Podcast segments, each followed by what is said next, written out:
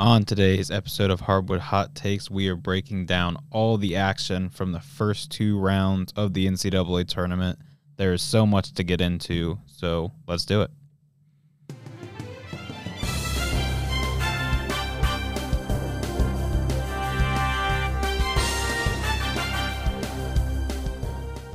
All right, welcome back. Hardwood Hot Takes episode 20, and we are coming off one of my favorite, if not favorite, uh, couple days of the year. It was an awesome first two rounds of the tournament, and there's so much to get into. But uh, what are our initial reactions coming out of these last 48 hours? I guess sev 48 hours of basketball because there were 12 each day, but Yeah, this it's been so much fun. This has been a really phenomenal tournament all the way around. I I really think it's as good, if not better, than we expected. Just with how crazy this entire year went, um, just wild college basketball all around, and it's been so much fun. You know what? I'm I'm going to be really honest. I don't think it has been quite as wild as it's been in the past. I think if you decided to go with the chalk in your bracket, you are uh, looking pretty nice this year. I think there's only been a couple of upsets that were really not forecasted, but other than that, it's been pretty normal. Yeah, I, I guess I, you're right. I mean, Yeah. it's literally the first time in history that a 15 and a 16 seeder both won That, games. that's true, but outside of that, what do you have to look at? Yeah. I I, mean, no, as, as far as the Sweet 16 goes, there's not a ton of unprecedented teams. Um, but the first round, there were some great upsets, and I think that's what you want. I mean, Yes. I want to see the upsets in the first round, but then once it gets to the second weekend, I want good matchups. So this went exactly as I want it to go. And I mean, it's not like there's, you know, no crazy. I mean, two one seeds are gone, and two or and what one two seed or two two seeds, one two seeds gone. Um Yeah, no one one two seeds gone. one two, Uh, no, three- two of them. Two of them yeah are. two Arizona. Oh yeah, that's true. Yeah. I forgot they were two. I couldn't remember if they were two or one. Fraudulent twos. For Both of them were fraudulent twos. Nah, nah. Marquette earned that too. I'm gonna be honest, Marquette earned that too, and I still think they're a great team. Michigan State's just better. I mean, so March. Arizona won their conference too. Well, they won the Pac-12. Highly inconsistent Arizona won their conference. yeah, exactly. Um, but but yeah, I mean, a, a great first two days, and like I said, there's there's a lot to talk to talk about, so we can kind of get right into it. I think we'll just start from the beginning. On Thursday, uh, started off with with two great games. West Virginia, Maryland went down to the buzzer. Maryland sneaks away with that one. Um, not not too much to say there, right? Uh, great game, great way to start the tournament. Uh, but I think the game that, that we want to talk about in that early slate, Furman, Virginia. Uh, Furman kind of down the whole game, didn't start off too hot, uh, keeps himself in it, battles all the way back, and then Kihei Clark makes one of the dumbest passes that we've ever seen in the game, turns the ball over with a few seconds left. Furman hits a three uh, to take the lead with just a second left and ends up upsetting number four Virginia. Yeah, that was a pass only rivaled later by the one in the Memphis game. That one was abysmal too, but th- really, we all forecasted this Furman upset. I'm not surprised that Virginia goes out early. I It's said it was my lock of the first round, so yes. Yeah. I mean, uh, we were all pretty on top of this one and not surprised by it. Many people were, but this Virginia team just didn't really seem to hold steam towards the end of the season. Yeah, I mean, I was surprised by the way it went down, but I wasn't necessarily surprised that it happened. Yeah. Yeah, I think Virginia and Purdue have established themselves as the two least trustworthy, uh, heavy favorite seeds in the first round. If I, I don't know if I'm even making sense there, but you, you understand what I mean, right? Yeah. Virginia, tru- trust they're just- Virginia like every once, every four years. They're, they're incredibly susceptible to upsets, and I think we could all kind of tell that going in. I mean, we all said Furman was going to get that upset last week on our show, so I mean, not I'm not at all surprised by what happened, but I do think Kihei Clark is that will go down as one of the dumbest plays we've seen in March in quite some time. yeah. It's sad to see him end his career at Virginia that way too, especially after all he's achieved there. Yeah. Yeah, so that was definitely one of the highlights of the day. Not the biggest upset of the day, but probably the most exciting one. Um, then later on the afternoon, we had Utah State, Missouri. Not anything notable there. Uh, Missouri kind of handled business with uh, with a uh, Mountain West team that, that just wasn't all that good. Yeah, I mean, I, I told you guys, you can't really trust the Mountain West as much as I'd like to. They're great in the regular season, then they just really seem to fumble the bag once it's tournament time because that Utah State team, similar to Missouri, they're really based around the three ball, and it just wasn't falling that game, so they were not going to win. Yeah, I think you could definitely flip a coin to determine the winner of that game. I mean, maybe if it's a different day, Utah State wins it just yeah, because of whoever you know, was on was you going to you win. live by the three, you die by the three. That's just what happens there. Uh, but you know, there is one team you can trust out of the Mountain West, and that happened to be like happened to be my lock of the first round. So, but outside of that, it was a pretty bad week overall for the Mountain West. Yeah, then a pair of one seed games. Uh, Alabama and Kansas kind of played some close first halves, but took care of business. Um, then College of Charleston versus San Diego State. This is a pretty good game, close kind of the whole way. I think there were a lot of people picking College of Charleston, especially with San Diego State being a Mountain West team. Uh, Not I. but yeah, no, I, I took them in my bracket as well, and San Diego State took care of business and got the first uh, Mountain West win in what was it, like 11 games since like 2017 or 18 or something yeah, like that. it was a pretty bad streak. I had San Diego State winning this game because I thought that was going to be the trap people would fall into. You Yep. know, they're a 12 seed. They've been one of the better mid majors all year. College of Charleston had. They've got 30 plus wins. Why not pick this team, right? Yeah, That's what Vegas wants you to do. That's what Vegas wants you to do, and they want your money. there was too much expectation on Charleston to get the upset because most of the time I feel like it's never the team that everyone's like, oh, this is this Yeah. is going to be the upset. It's it never plays out that way. It's always the team that no one expected to be the upset, and I don't think that those smaller teams can survive the pressure of having any kind of favor. It just works a lot better if it's a surprise that they're any good. Yeah. Um, the next one here, this was the biggest upset of the day Princeton versus Arizona. Princeton takes down number two seed Arizona. And this was the biggest upset of the day, but it wasn't the most exciting one because Princeton was just better than Arizona. It seemed like the whole way they were just a better team. They were filled with seniors, fifth year seniors, seemed more experience, and, and really kind of handled Arizona. I mean, I would. I'd have to assume they're smarter, right? I mean, it's the difference of whether you're cramming your brain with knowledge or uh, various substances you can find in Tucson, which there's not a lot of good ones out there. I'll say that much. But no, the, I mean, it's not surprising that Arizona loses when they don't have an offense that's going because, I mean, this is a team that's absolutely garbage on defense and has not been able to have any sort of consistency all season long. I didn't have them going far, but I really didn't expect them to lose to Princeton. That that that was dropping the ball. Yeah, Dom, I'm in the same boat as you. I had them going out in the round of 32, I believe, to Missouri. Same here. Uh, but you know, if their offense is not clicking, it's going to be a struggle for them, like you said. And you look at the box score too. I mean, none of their guards went in double figures. They had to rely solely on Oumar Ballo and Azuolas Tubelis for the offense. So without those guys getting anything going, it's going to hurt them a lot. Yeah, so big win for Princeton there. Obviously, we'll we'll talk about them a little more later as well. But uh, you know, a 15 seed beat a two here, and it it I don't want to say it wasn't surprising, but it just didn't really even feel like an upset. So that's kind of why there's not as much excitement around this one because it Yeah. just felt like they were better. Um, then Illinois, Arkansas. This was another great one. Eight nines usually are. Um, was kind of close most of the way. Arkansas pulled away at the end. Was kind of just a more physical team, a little more talented, and and Musselman gets it done against the Illini.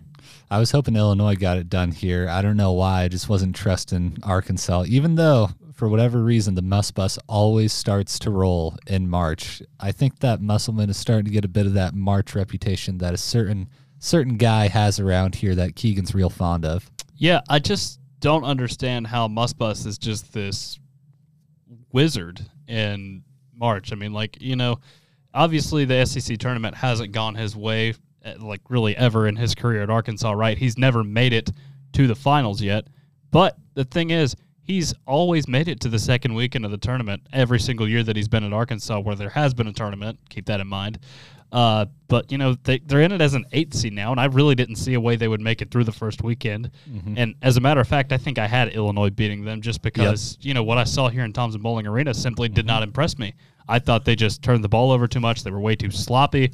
And I've been saying it all year. They just don't really have that scary guard like a JD Notae, a Mason Jones, a Moses Moody that can really shoot you into games like they have had in the past. So really surprising to see what they were able to do this weekend. Yeah, it's just a different Arkansas team than we've seen all season.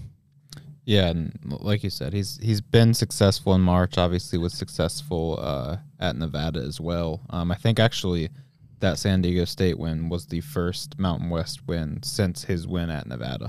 That the first sounds about right.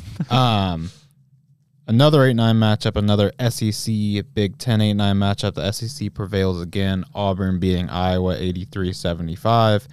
Um, Iowa's been a team I've kind of been down on all season because they're definitely a, a three point shooting team that, if they're not super hot, isn't going to win games. Not that Iowa was bad in this game, but Auburn was kind of able to close out better than them. Uh, Auburn picks up a good win here. Yeah, Auburn played really solid, and I I picked Iowa because I thought this was a team that was just going to get hot and make all their threes a couple games in a row, and they just didn't, and they go out like a flame in the first round. See, you have the saying January, February, March, or January, February Izzo. Gosh, I don't know why I fumbled that. But then you have the complete opposite of that, which is Fran McCaffery. does not perform well in March, does not ever make it to the second weekend. I'm not at all surprised by what happened here. I guess I should learn to pick a little bit better when it comes to Mr. McCaffrey. Yeah, no, I fell for Iowa last season after they made the run in the Big Ten Same. tournament, and I did not fall for that trap this season. But uh, speaking of traps, after that game, we had another game that I think a lot of people fell for the trap. Oral Roberts has a 12. Everyone remembered them making the run in the past, and they're like, you know what? Maybe they'll do it again against Duke. Uh, that was not the case. Duke handled them very easily, 74 51, and people were very high on Duke after this game. Yeah, Duke was on fire, and they looked like one of the best tur- games, or one of the best teams in this tournament after this game. And this was Oral Roberts' team that was honestly pretty good, but they just got manhandled and outclassed by Duke. Just they didn't have that upset factor because they didn't have any kind of surprise on Duke. Duke knows who these guys are. Oral Roberts has been in the media because of their run in the past. It, it's a known team. Yeah, you guys are on point about the whole trap thing with Oral Roberts, but Duke had been playing well too, so they were a scary team to watch out for and, you know, really handled this game from the opening tip. And I had Duke in my finals, I will confess, but I will be happily wrong, I guess you could say. Yeah. Um, then later that evening, Texas handled business with Colgate. Not much there. Uh, Northwestern beats Boise State. This one was, was close for a lot of the way, but uh, another loss for the Mountain West and Northwestern and, and Boo Buie moved on there. Buie versus Dom's Broncos. Yeah. Yeah, that one was just unfortunate because Boise State really did have a very good season. Northwestern just they have that guard and we didn't quite have the answer for it because Buie was on and you know, it's just kind of how it goes. If we would have gotten a better matchup, I really think we would have been able to pick up at least one win, but uh, I guess I'll take it for now. Boise State looks a lot better than they have in the past. Yeah. Um, and then after all that, we had to sit down and lock in for a Tennessee game at 9.50 something at night to watch a 58-55 contest over Louisiana. This game was ugly. Tennessee started off not great. Um, then was able to kind of pull away towards the end of the half. Then at some point in the second half, they uh, they let Louisiana go on a 13-0 scoring run to get back into the game and just could not find any way to put it away towards the end. But uh, but Louisiana was just was just too bad that they couldn't beat us. I mean, if we faced if we faced a, a mid-major team that could make threes, we would have lost this game. However, Louisiana was not one of those teams. Tennessee narrowly escapes Louisiana. Yeah, that one was just a defensive slugfest, and you kind of got a hint of how Tennessee would be playing in this tournament. Very physical game. And honestly, I liked it to a degree because it shows that we can win a tight contest and keep a contest tight in March and still get through it. So it's not the worst, but if they were making shots, it would have been really hard. We would have had to have an answer. Yeah, I, I can't say I expected much from this Tennessee team in this game. I mean, I figured they'd win, obviously, but you know, without Zakai, it's going to be tough to make a run in March, and that's kind of how it felt with this game. I think Tennessee just really couldn't, you know, figure things out, and you know, the turnovers were just a key factor in this game all game long too. Just careless mistakes. It felt like on the offensive end for Tennessee.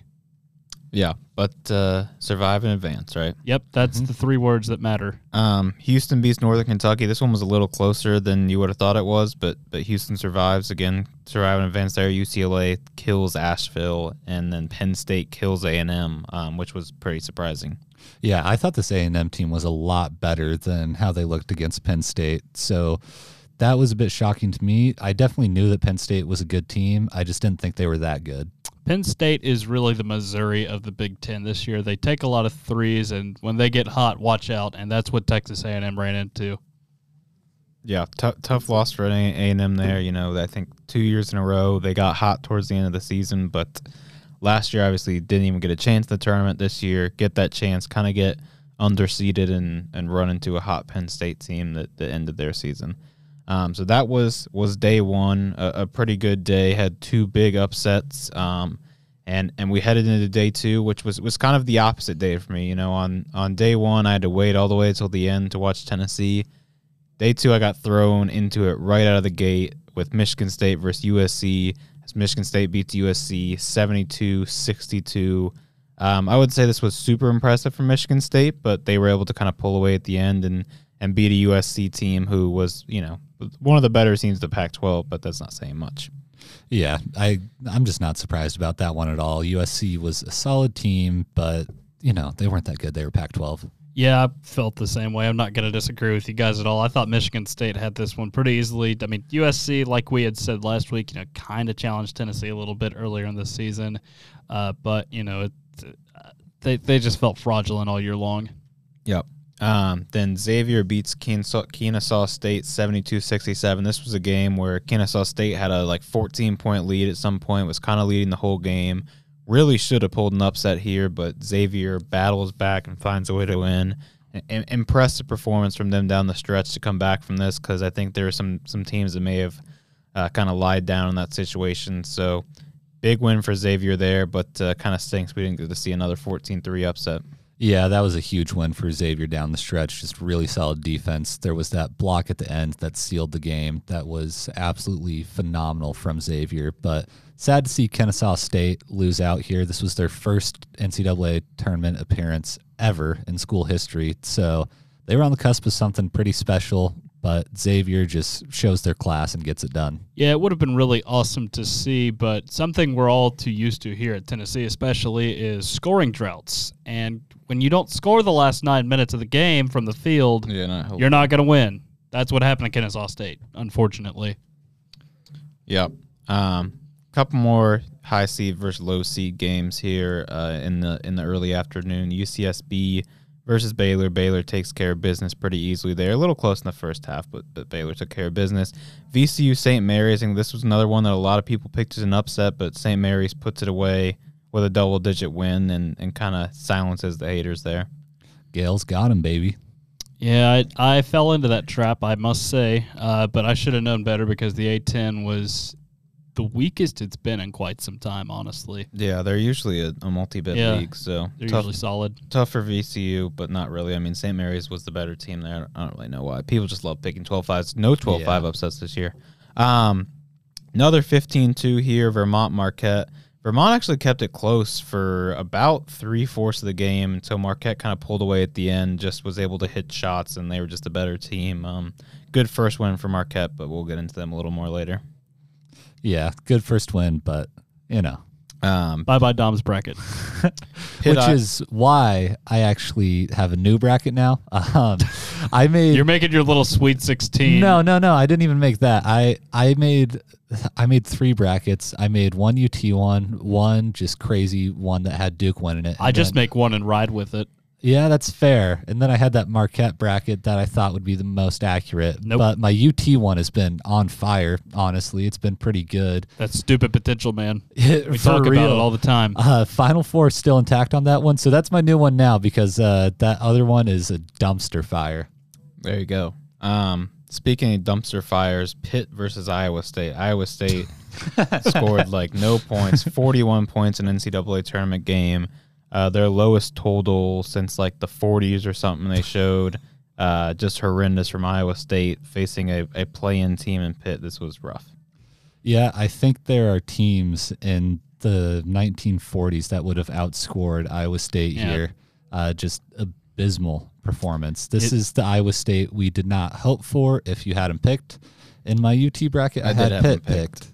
Yeah, if uh, you're watching this game, it's set college basketball back about five or six decades, to say the least. I mean, I, I had either Pittsburgh or Mississippi State winning this one in my bracket because I just thought Iowa State was falling off down the stretch, and they really were. I mean, outside of Baylor, they couldn't beat anybody in the last month of the season, and here you go. Yeah, it kind of reminded me of that NC State Virginia game or Virginia Tech game that happened a few years back. That was like 19 to 20 at halftime or something like that, and it was it ended up being like one of the low. It was, I think it was a 47-24, if I'm not mistaken, Yeah. was the final. It was like one of the lowest scoring games. Iowa State was on pace for that, but they, they picked it up. Not a- not quite that bad. They, they picked it up a little bit in the Yep. second half.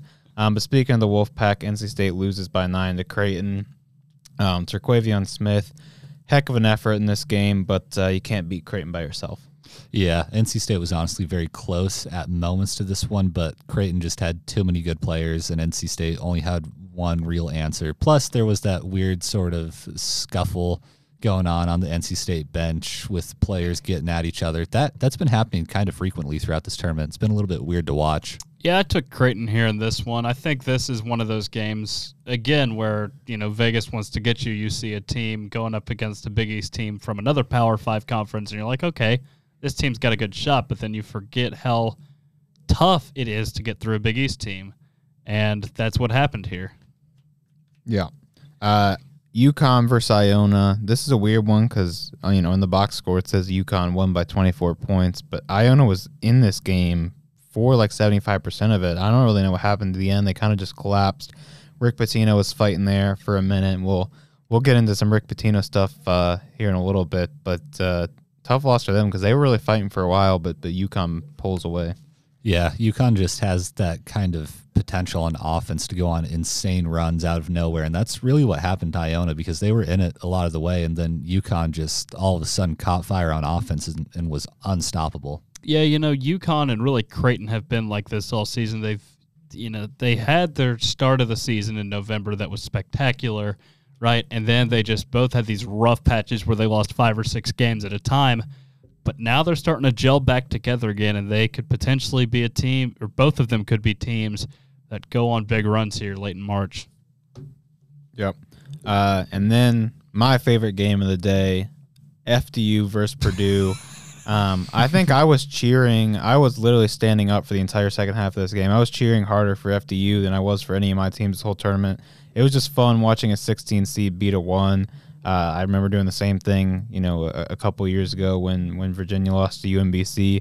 It's just fun to see that. Also, I just hate Zach Edey and Purdue, so added extra layers. This was just such a fun game to watch, and and FDU just really figured out how to beat Purdue. Right, I think you see, you know, a lot of times people were letting Zach Edey catch the ball in the post and score, and then kick it out, and they they gave him these options.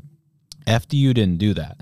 They stopped these these passers from passing the ball in. They were they were bothering these passers on the wings, and they had two guys on Zach Edey pretty much at all times. They had helps. They was they weren't letting Zach Edey get these easy turnaround buckets and lobs. They really just said, you know what, we're gonna stop this Zach Edey play. If Purdue wants to hit a million threes and beat us, they can. And Purdue didn't do that. They honestly just stopped shooting towards the second half of the game, and FDU uh, just beat them with better coaching. Yeah, Purdue and their guards just got embarrassed because they didn't hit their shots, and then all of a sudden the confidence was gone. The momentum was completely behind FDU, a team that looks like their logo was designed maybe five minutes ago, if that. Yeah, well, They also chess didn't piece, have a no band. They don't piece. even have a band either. Yeah. Yep.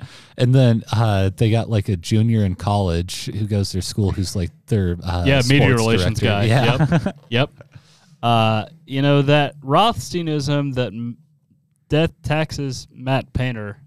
I don't think that applies in the tournament. I really don't because look at look at all of the upset losses Purdue Thirteen has seed, stomached. fifteen Yep. seed, sixteen seed. I mean, it's They're unbelievable. They're trying to collect them all. It's Purdue- crazy. Purdue has uh, lost to almost every single seed in the tournament. luckily at some for point. luckily for Purdue, there are no seventeen seeds, so they're Yeah. only up from here. I yeah, guess. Pur- Yeah. Purdue and Virginia are the two teams, like I was saying earlier, that you just cannot trust in March. yeah. Except do the, dif- anything. the difference is in between Virginia's abysmalness, they won a national championship. Yes. Exactly. So But they they have that. But what else do they have? Yeah, what else I- do you want them to have? Yeah. I would trade. I would trade four first round losses for a national championship Yeah. in a Yeah. second. What are you okay, talking we about? we do need to have a little discussion here. Which is worse, UMBC taking down Virginia or Fairleigh Dickinson beating Purdue. It is so easily FDU winning Yeah. because let's we have to break down the little factoid of the fact that FDU was not even supposed to be in this. Merrimack won their conference tournament. And because of the NCAA rules where Merrimack was transitioning from D2 to D1, they were not allowed to compete in the postseason. So FDU gets the auto bid out of the second spot in that conference. They win their play in game, and then they beat Purdue. Yeah, UMBC didn't have to play a playing game. Yeah. Also, I uh, see arguments for both sides because of how UMBC beat Virginia in Yeah, comparison to smacked how them. Fairleigh Dickinson won. Well, that honestly, game. I don't know. I'd rather get smacked than like lose when you thought you maybe had a chance. That's but true. I don't know. Also, FDU is the shortest team in NCAA. Uh, Purdue yeah, they're had the, tiny. Purdue with the tallest players. So, um, A real David versus Goliath matchup. yeah. Literally. Uh, so tough loss for Purdue. They got some some soul searching to do. um, Providence versus Kentucky. Kentucky, by the way, now has not made a Final Four since 2015. Tough for them. Um, I guess we can't be talking as Tennessee fans, but uh, Kentucky is not the the blue blood they used to be. Blue bloods. Actually, no blue bloods left in the tournament. No Kentucky, Duke, Kansas, Carolina, Jay Bilas is crying on ESPN right now. there. It's crying. so funny. I hate that Um, guy so crying. much. I guess UCLA is there, but yeah, otherwise. UCLA's got their 13 chips or whatever. But anyways, Kentucky beats Providence 61-53 in what uh, ended up being Ed Cooley's final game as a Friar. And we'll, we're going to talk about the coaching stuff in a minute, so we don't have to get into that right now. But Yeah, this was a solid game from Kentucky, but I mean, I just can't help but focus on what happened in Kentucky after. At no point did I trust the Friars to win this game just because of how they I played down the stretch. I did not. No, not a chance. and I thought Kentucky had played very well down the stretch, so had to pick the Wildcats here. Yep. Uh, Gonzaga handles business with Grand Canyon, and then Miami beats Drake. Uh, this one was a little closer for comfort. I think a Yeah. lot of people picked this one too, and Drake almost got the upset, but Miami and their guard play down the stretch were able to, to handle business. Yeah, unfortunately for me, Miami's been looking a lot better than I thought they would be. Um, I, d- I picked them in the first round, but I didn't have them in that second round. I have Miami in my Final Four for a reason now. They can get it done late, and they did it here. that, but um, FAU versus Memphis. FAU sneaks by on a last second uh, kind of floater shot to take down Memphis.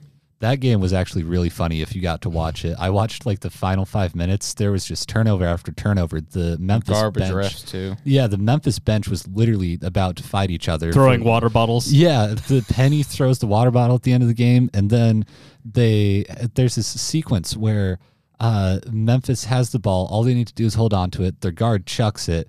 Uh, it gets stolen by FAU. They run it back down the court, and uh, FAU gets their shot to fall or whatever. And Memphis is. It was just a mess. And then they tried to get that timeout before the jump ball, and they couldn't get it. It was such a funny game. Yeah, Penny, uh, he had that one coming to him after all the stuff he's done in the past. I mean, the the guy had to the, the gall to you know criticize me for wearing a Tennessee shirt while I was working at a golf course this summer, and he just so happened to be playing there. So, uh, Penny, I'm not sorry for you, buddy. I don't think anyone is. They No. they really hate him. Um, he has not been well loved in Tennessee. Just this Memphis team has been a bit of a joke for the past while. Yeah, at least made the tournament. I mean, I don't know. He he gets some good recruits, but uh, can't seem to coach them to anything significant. Uh, Kansas State beats Montana State, um, and then TCU sneaks by Arizona State. Uh, both the guys, your guys, win in the first round uh, in, in, in fairly close games.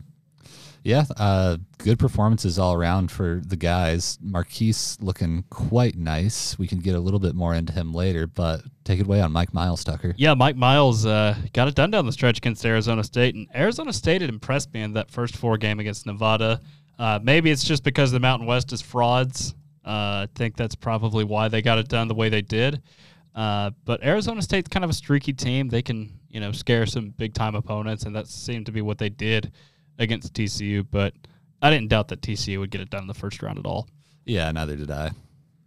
Um, but uh, almost didn't get it done. Arizona State hung around. Um, Kent State versus Indiana. Indiana handles Kent State. I had Kent State winning that one, and I regret Uh, it. Poor choice. Um, but that was It's okay though because Miami won. the last game on Friday, and uh, Friday and, and Thursday were both great days. I think you kind of got everything you wanted out of it. There were a couple great like eight nine type matchups, uh, some great upsets. I think no complaints there.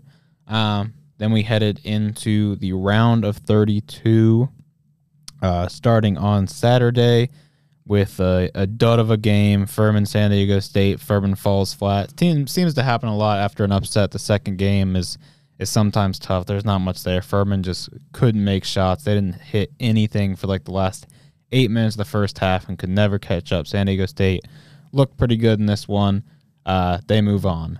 Yeah, San Diego State feels like they're kind of finally breaking through to where they've wanted to be for the past while because they've undoubtedly been a good basketball school. They just could not get anything done in the tournament ever. This feels like their first kind of breakthrough. Yeah, Yeah. this is just the price we got to pay for upsets. That's all I got to say. But then we got Duke versus Tennessee. I was not super confident going in this game. I think most of the country was on Duke in this one, but Tennessee just beat up Duke. They weren't shooting that much better than Duke.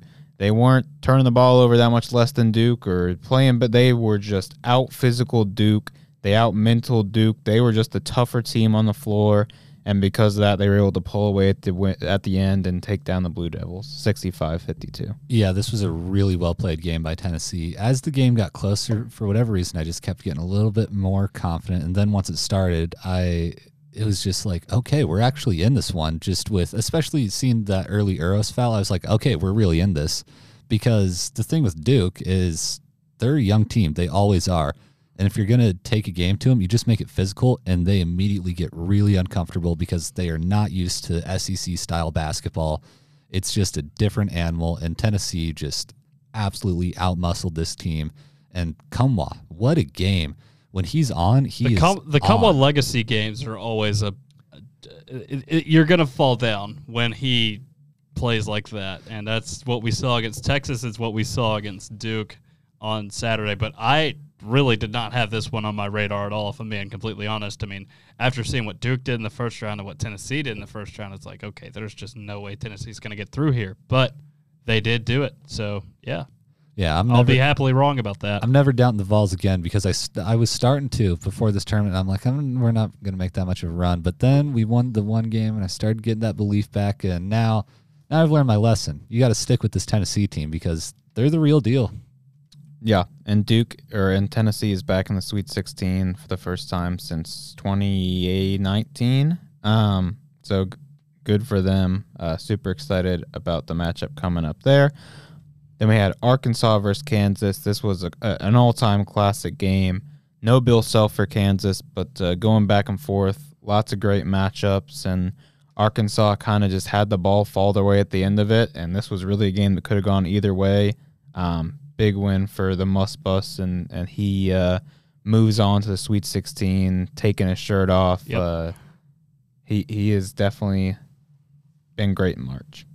Yeah, there's no denying it at this point. Musselman has just been such a good March coach, and I really did not expect this upset at all. I thought Kansas was going to do pretty well. I had him going at least to the Elite Eight, uh, but you know, Arkansas just gets Yeah. this one done in dramatic Well, fashion. And I mean, it, like I said, this one was so close. I think if they had Bill Self, it probably goes the other way because I think it was just coming down to coaching right there at the end. And obviously, the missed free throw rebound was really the reason that, that happened. So, I mean, kind of just a, a game that was too close to call, and, and, and losing your coach in, in a game like that is tough. Yeah, it's safe to say that the early slate on Saturday was uh, for the Muss Bus defenders and the Shire deniers. exactly. Yep. Uh, next one we had was Princeton, Missouri, and Princeton just flat out killed Missouri. You know, this is what I've seen all season is that Missouri, when they win games, it's just because they score a lot, right? You're, Missouri's never holding anyone to under like 70 points. You're going to be able to get whatever you want against Missouri. But what happens a lot is they hit a million threes. They couldn't hit anything. Princeton was just flat out better, beats them by 15. This game was really never close. Princeton, a 15 seed, dominates the 7 seed Missouri. Yeah, that was alarmingly easy for Princeton. And I actually had Mizzou uh, going on. So I, I thought they were going to get into a little bit of a rhythm and just score a lot. And they don't score a lot in this one, so that's why they lose. Yeah, I had Mizzou going on as well, and you know, like you guys are saying, they live and die by the three, and that's what we saw in this game. And the other issue is, you know, when you want to do stuff like that, you play small ball, you forfeit your size and your rebounding. And that's what we saw here and what we've seen all season with Mizzou. They can only outscore you, they can't out rebound you. And in a situation where the threes aren't going in and you can't get the rebounds, you're screwed. Yep. Uh, then another one, Houston Auburn. This was a game where Auburn had a lead at the half. Looked like Auburn in Birmingham, Alabama, had the crowd on their side and was going to take down another one seed. Would have been our third one seed, not moving on to the Sweet 16. However, Houston rallies in the second half, proves why they're a one seed, wins 81 64. Yeah, I've been unfortunately impressed with Houston because I really thought these guys were pretenders all year long. And winning against Auburn, that's a tough game to win. They showed up against Northern Kentucky too, which playing the 16 as a one can be a little bit hard just because of how the crowd will get behind any underdog. But Houston's just looked very solid at this tournament so far. I thought they would go out by now, uh, but they live another day. Yeah, I'll admit after the Northern Kentucky game, I thought Houston was on the struggle bus. Maybe Auburn had a chance, but then again, I was reminded that there's just still nothing that special with this Auburn team. I didn't. I just never felt like I saw anything special from them all season long, and that's just what it looked like down the stretch of this game. They didn't have a guy that could get a bucket when it mattered, and Houston just ran away with it. Yep. Um, another one, a, a, much better game here, one that went down the wire Texas, Penn State. Uh, this was one of my favorite games of the second round. Um, a 71 66 victory for the Longhorns. Texas kind of had a, a lot of spots where you thought they were going to pull away, but uh, Penn State kept fighting. But uh, but ultimately, um, it was uh, oh, what's his face? It was Disu Dylan Disu. Yeah, Dylan Disu. Former Vanderbilt Commodore. For Texas, goes off for 28 points and kind of wills them to this victory. He was unconscious down the stretch and a, a, great win for Texas to move on to the Sweet 16. Yeah, Texas is continuing to prove themselves because that Penn State team really wasn't any kind of joke. They weren't a team to mess with. I think they had a real good shot at going a little bit far in this tournament once we saw what they did to Texas A&M. So I'm really impressed with Texas on this one, and Texas has shown that it has a couple guys who can come alive down the stretch and win the game for them. Yeah, like we said, Penn State shoots the ball really well, but at the end of the day, they're not a very deep team. Texas has probably one of the deepest teams I've seen all throughout the country, and you know they played well in that Big 12 tournament. Obviously, they smashed Kansas in the final. I wouldn't be surprised if we see Texas moving on to the Elite Eight. I don't have them winning in the championship. In fact, I think I have them going down in the Sweet 16, but they're going to be a tough out for anybody. Yep. Uh, then we had Northwestern UCLA. Uh, Northwestern, you know, fought to the end of this game, but uh, UCLA was just ultimately ultimately a little bit better. Uh, down goes Boo Buie here, but uh, I had UCLA in my Final Four, and for good reason. I think even despite the injuries, they're one of the better teams left in this tournament. They win by five. Yeah, UCLA has just played really strong and really consistent throughout this season, and I think that's why I am willing to be pretty hot on them in the tournament. It's just the level of consistency they've had is quite impressive, and their game doesn't seem to fluctuate that much. I just feel like they're one of the safer bets. Yeah, I think this one was a little bit scary for my bracket here for a second. I thought Northwestern had a decent chance to pull off the upset down the stretch, but you got to remember it's Northwestern. They're not really used to this kind of success. They haven't been on the stage very often, and I think that part might have gotten them here.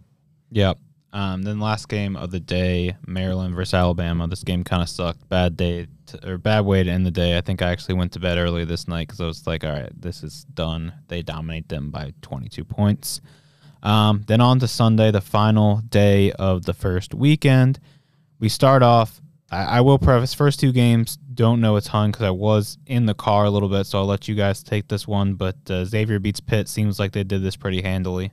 Yeah, this one I don't think there's any real surprise in it. Xavier just played a solid game throughout, and Pittsburgh didn't really quite have an answer for him. Yeah, the Musketeers were really, really efficient offensively, and frankly, Pittsburgh got there because they didn't have to they play played against Iowa State, Pitt, Mississippi State, and Iowa State, two teams that I just thought were not gonna do really really make any kind of noise in the tournament. And that's kind of how they ended up getting Xavier. So then when they did have to play an actual team in Xavier it did not end well.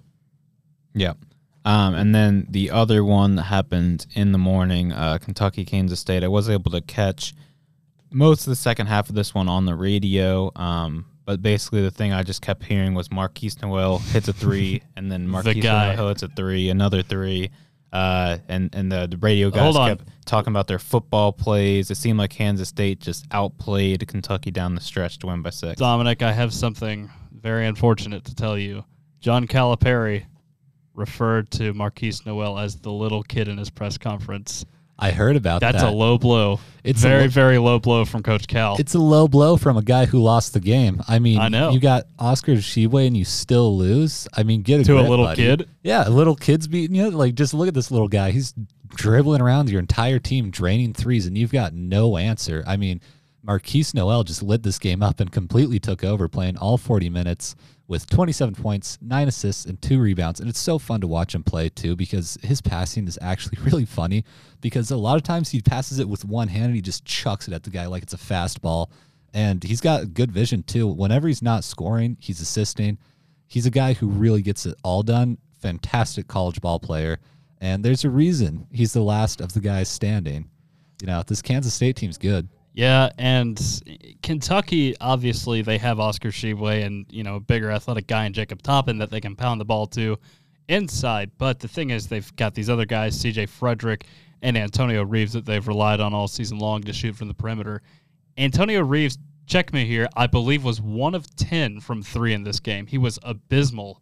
So that was part of the reason they went down because they just didn't have any answer outside. Yeah, Kentucky just. I mean, looking at the box score, uh, Kentucky went four of twenty from the three point line, which Can't do that. Kansas State actually only went five of twenty one. But I think, But all five of them came in the last like two minutes of the game. yeah, it was just dagger after dagger for him at the end, and then obviously the free throw advantage from Kansas State is going to help a lot. Which, you know, Kentucky's a team that should be getting down low. It's weird to see a guy as big as Tshiebwe, like he gets the boards, but he doesn't go back up with it as frequently as you might like. I still think he played a phenomenal game, but Kentucky just didn't have the guy who's able to take over quite as well as Markquis Yep. Goodbye and good riddance to the Wildcats. Uh, then from the Wildcats. Whatever way you want to say it, they're gone. Um, oh yeah, so I, I didn't even catch that. Wildcat on Wildcat violence. Um, Yep. Then we started the evening games uh, with Michigan State Marquette, and this was a great game? Question mark. Uh, it was a fun game to watch. There was a lot of energy going on, but it was kind of some bad basketball. Marquette just went on a ton of cold streaks. They had a spot where they only shot one field goal for like eight minutes. They just kept turning the ball over. Michigan State started out hot in the first half, but then they went cold for the majority of the second half of the first half. It was just kind of a, a game of runs. Uh, Michigan State with one of their worst three point shooting performances the entire season, but they still take down the two seed Marquette because that's just what Tom Izzo does in March. And Michigan State is moving on to the Sweet 16, and I now have two squads in the Sweet 16. Yeah, Michigan State just played the better game in this one. They played more solid, more consistent. And I feel like Marquette really just crapped the bed um, because they they looked really good at points, and I I was really hot on Marquette all throughout the season, and they they went 11 of 27 from the three point line. So they really had a shot to win this game. They just could not get it done. Yeah, this is one of those that you pick in your bracket. You pick the seven over the two, and you're really happy when it happens because you know that you've had that little inkling to make that decision, right? And that was me here. I was happy that Michigan State got it done against Marquette because I thought I, I you can rely on Tom Izzo come March. That's just not a guy you want to see on your side of the bracket. And Shaka Smart, I mean, post VCU, it's- it's just been rough for him in the month of March. I mean, te- both Texas and Marquette, he just has not performed well. I think he'll get it done at some point, though. I he's still pretty young. He's got a lot of time to make something happen here. I still think he's got a good shot at becoming a legendary coach. Yep. Um, but uh, but yeah, Michigan State moves on. Then we had UConn St. Mary's. Not not a great game. Uh, St. Mary's hung around for the most of the first half, but UConn pulls away and they are soundly in the Sweet 16. Um, and then we had Creighton Baylor, kind of a similar situation. Close for the first half. Creighton kind of pulled away, got about a 10 point lead, and, and kind of kept it for most of the game. Uh, Baylor kind of poked their head back in there a few times, but uh, but Creighton dominated for most. Not dominated, but they they got a lead and held it. Yeah, they they looked like the better team more consistently throughout this game than Baylor, which I thought Baylor would be a lot better coming into this, so I had them picked to play Bama in their region, but you know they just couldn't quite get it done. Creighton's been a lot more solid in the tournament. Yeah, to me, I had Creighton winning this game against UC Santa Barbara, so I'm really happy that Baylor did not get it done. Uh, but you know, Creighton was just very consistent down the stretch, like you guys said. And you look at the box score here. Creighton did not miss a single free throw. They attempted 22 of them. That That's helps really, really a lot. I mean, we've seen how free throw issues can really play into March. Uh, it's it's been quite quite the thing in this March in particular. Just missing free throws down the stretch has proved lethal for teams. Yeah. Uh, then the next one we had FDU FAU. I think you know most of the country was rooting for FDU here, and and they really fought the whole way. Had a lead with a few minutes left, but just couldn't hit their shots down the stretch. And and FAU was, and that's kind of what it came down to. FAU moves on to the Sweet 16 as a nine seed. Yeah, this was unfortunate for FDU, and th- I thought it was a really funny battle just because both their coaches look kind of funny. Like FAU's coach looks like the most normal guy. FDU's he is a very funny looking guy. Uh, he's a very strange looking man. Looks like See- he's out of a cartoon, He- he like Looney. Tunes or something. He seems like a true gentleman, though. Yeah, but he Talking is about very nice fishing guy. at the end of the game Oh, seems like a great dude. So it's a real disappointment to see him go. And then obviously FAU's coach making comments about we got to learn those Australian rugby rules when you play Tennessee. Like, come on, buddy, get a grip. But I mean, FAU at the last second they tried that ridiculous dunk. So I think we got a little bit more uh, favor heading our way, despite beating up on poor innocent Duke, who has never Poor played innocent Duke who's, never, done played an- anything. Yeah, they've never played Yes. a dirty game in their life. Sorry, Jay Bilas, it's the truth. You had Grayson Allen, the dirtiest player in college basketball history, on your team. Don't forget Laettner. Everybody hated Late- that. oh yeah, I hate Christian Laettner. That's a thirty for thirty for a reason. Exactly, you know? man. It is.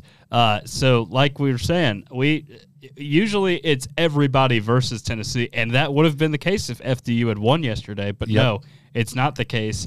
And with that attempt at a 360 windmill against a 16 seed at the end of the game, I think it's going to be the world versus FAU, not the world versus Tennessee. I'm I'm hoping so, but I mean there is still just that huge crowd that's like, well, Tennessee played really physical, and that's not how you're supposed to play basketball. Well, if you look at if you attempt a 360 windmill dunk to end the game, you're just dirty. yeah, I'm yeah. sorry, you No, are. I'm with you for sure, but I mean, ah, I honestly loved how Tennessee played basketball. That was, I love watching basketball like that. I love it when it's physical, when it's nasty, when it's rough, when you're actually challenged to make shots. It's why I love the college over NBA, is because the NBA, yeah, they're better players, no doubt about it.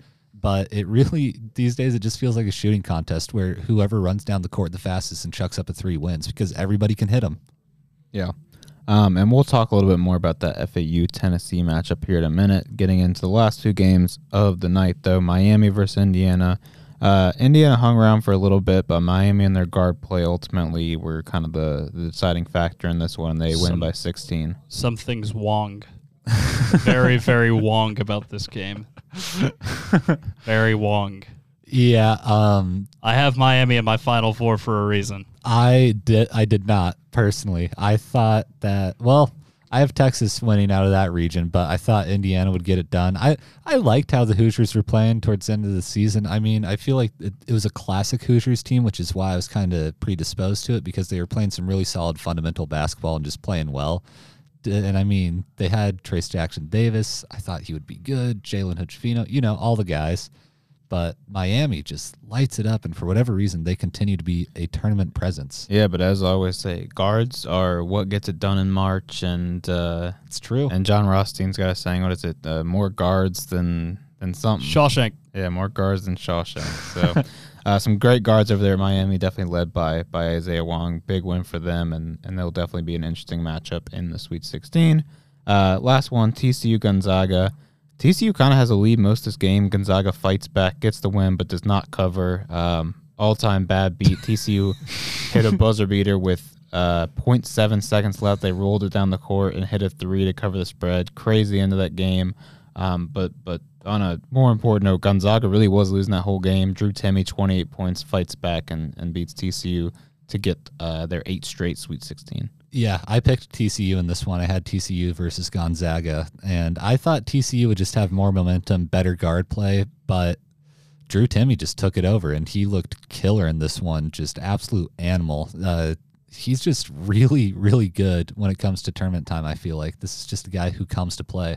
Yeah, it's unfortunate for the guy himself, Mr. Mike Miles, but uh, you know, you, you really obviously Gonzaga gets a lot of hate, right? Because they play in a, a, crappy conference and just get to beat up on everybody else. But I mean, it's like it's the same thing with Mark Few as Eric Musselman. He always finds his way into the second weekend, no mm-hmm. matter what. So you can't you can't make fun of them for that. I mean, we can make fun of them all we want to for you know not winning any national championships, having nothing to show for, but you know they're consistently there. Absolutely. Yep.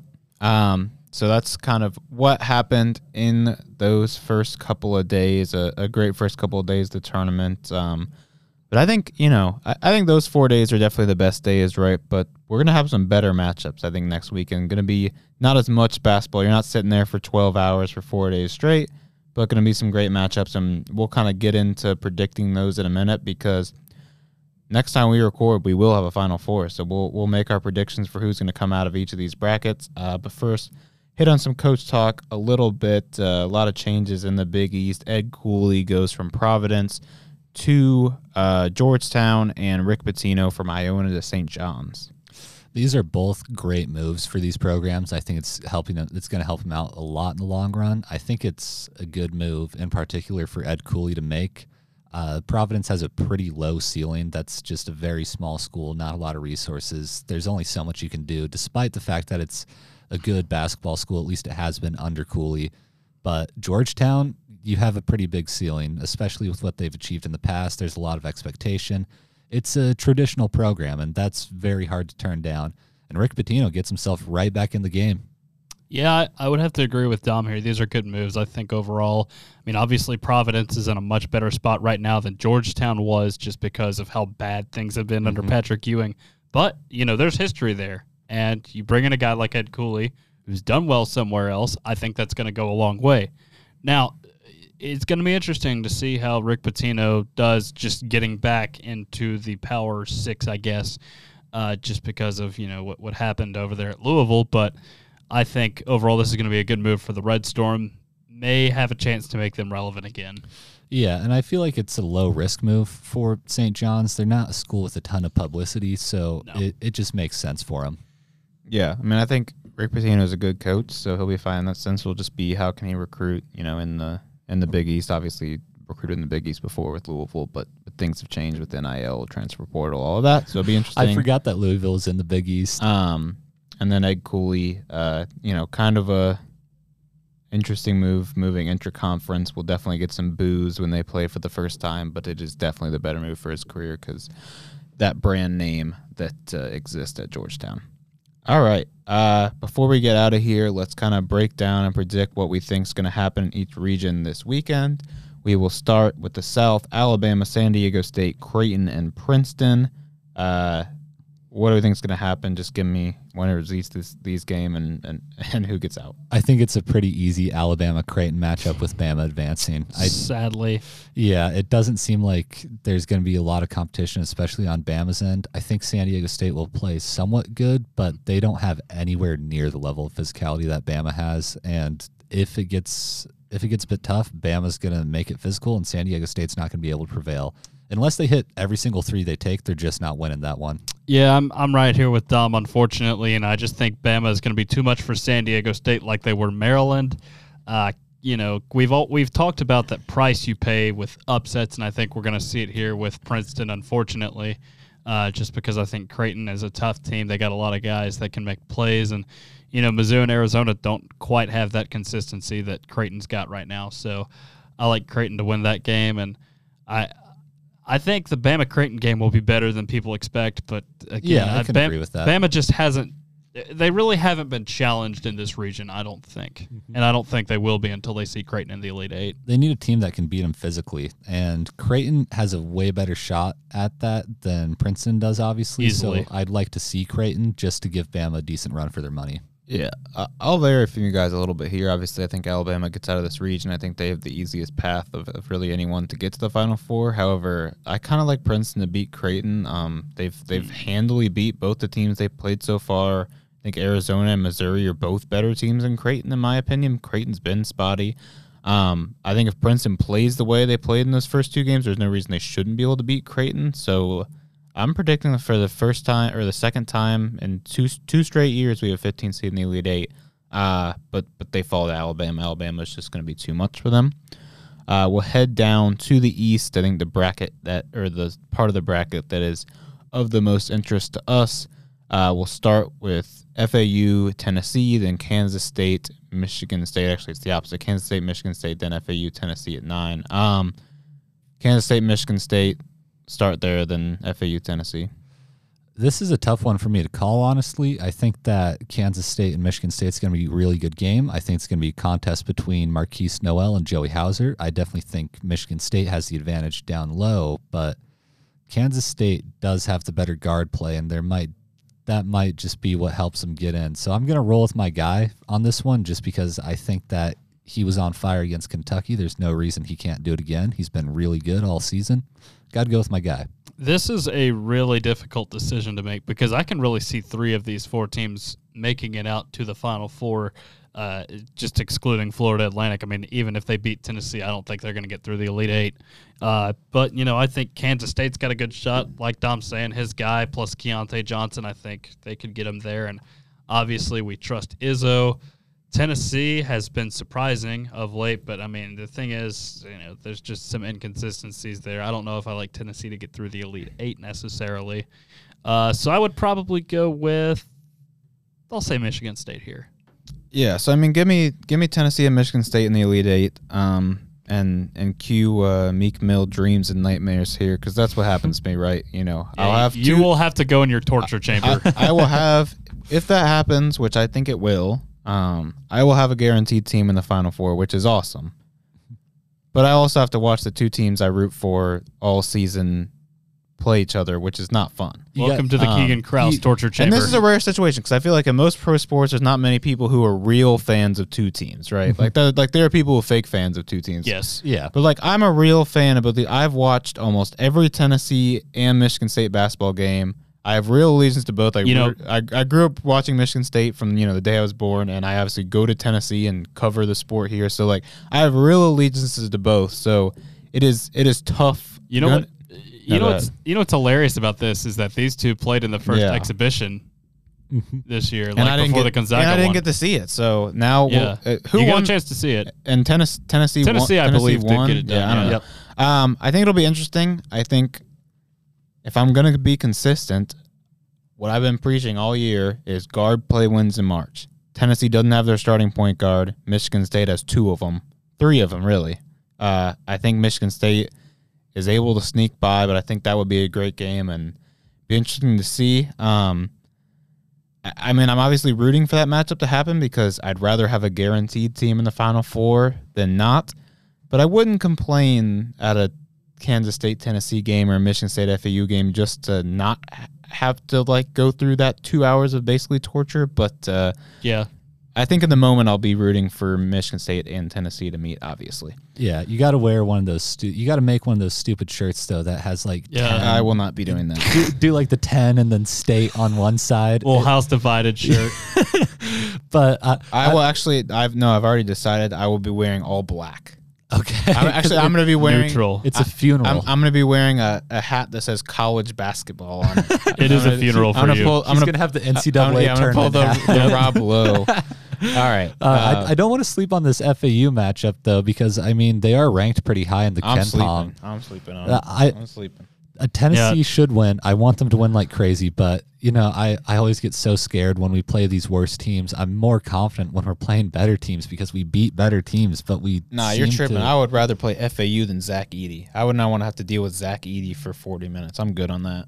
yeah, but at the same time, man, we step up to the plate against better teams. Now, I would. I think I would rather have FAU than FDU probably Yeah. at this point. But yeah, I don't know. Um, it'll be interesting there. I think Kansas State, Michigan State will be the better game. I think that's going to be you know a couple great guards on both sides going at it. Keyontae Johnson's obviously very good for them.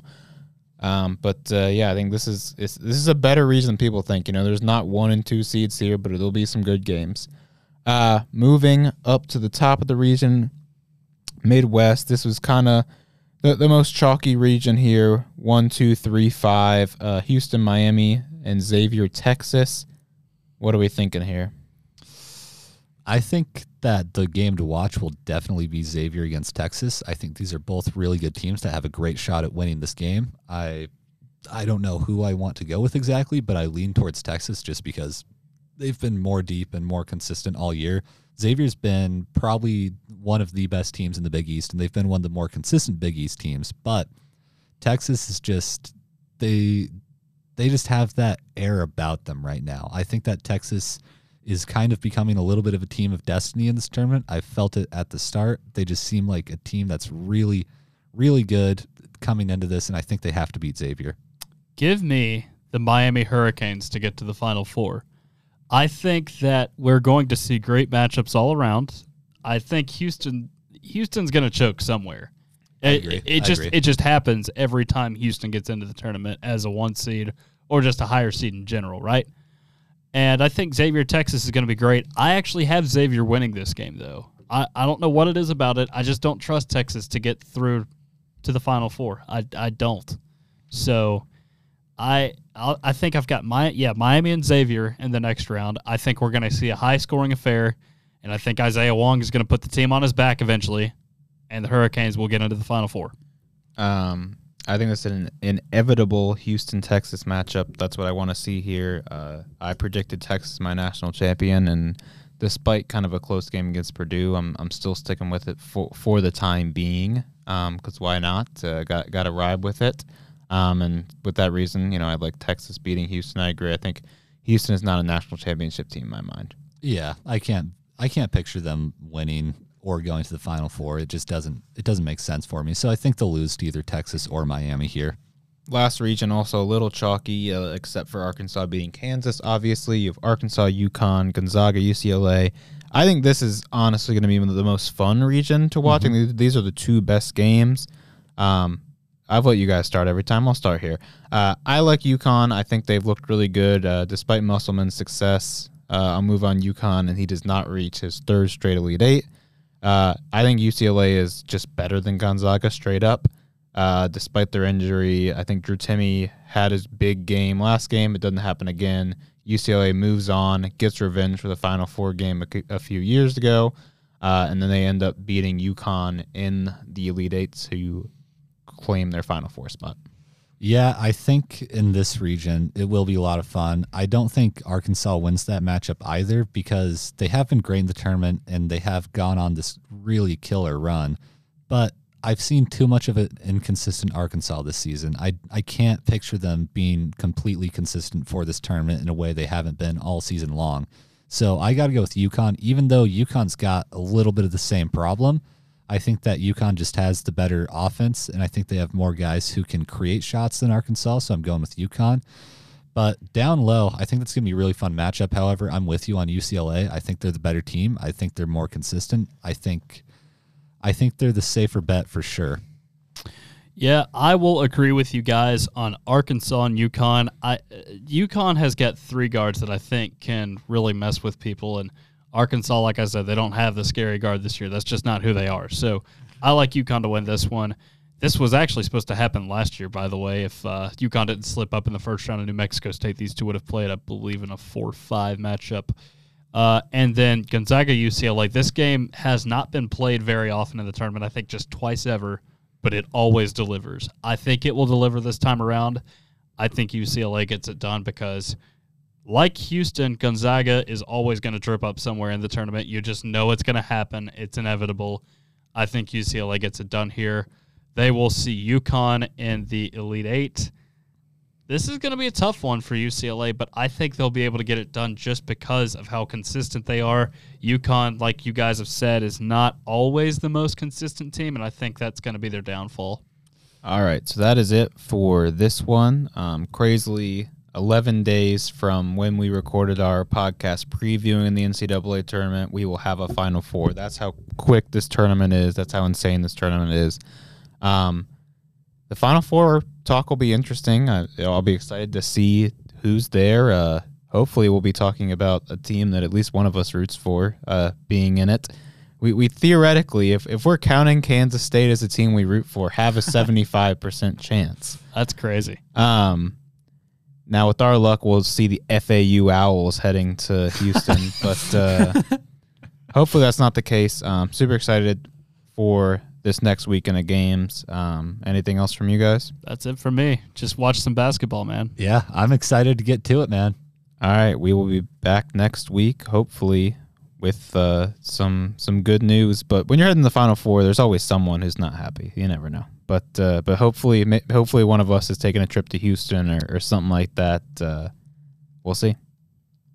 They're playing basketball uh, all around the we world. Uh, uh, to the beach, y'all.